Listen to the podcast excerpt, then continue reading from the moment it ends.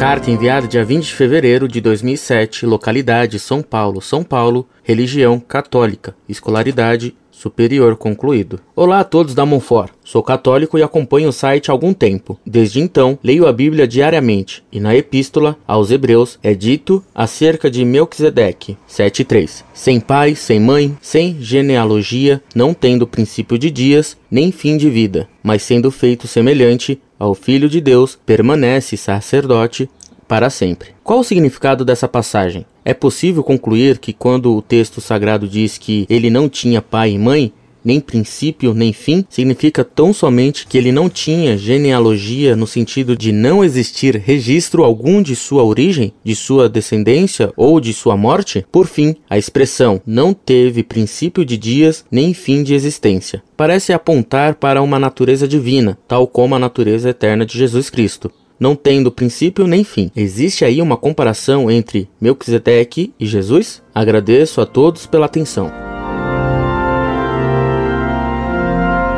Muito prezado, salve Maria. Muito se tem discutido sobre o misterioso personagem Melquisedeque. São Tomás de Aquino trata desse problema na Suma Teológica.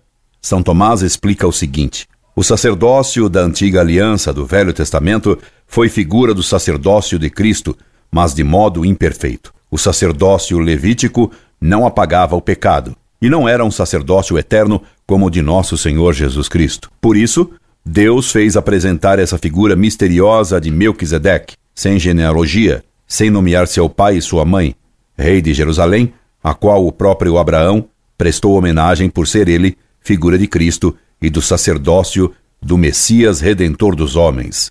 Melquisedeque é dito sem pai e sem mãe, não porque não os tivesse tido, mas para simbolizar melhor a Jesus Cristo, que na terra não teve pai e no céu não teve mãe, e nem teve princípio no tempo, pois ele mesmo, Cristo, o Verbo, era o princípio de todas as coisas, com o qual e pelo qual tudo foi feito.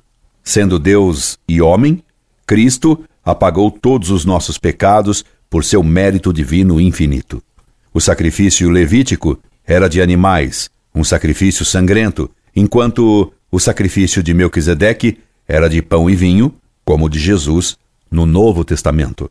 Por tudo isso se diz que Cristo é sacerdote segundo a ordem de Melquisedeque, sem princípio no tempo e sem origem humana, mas eterno.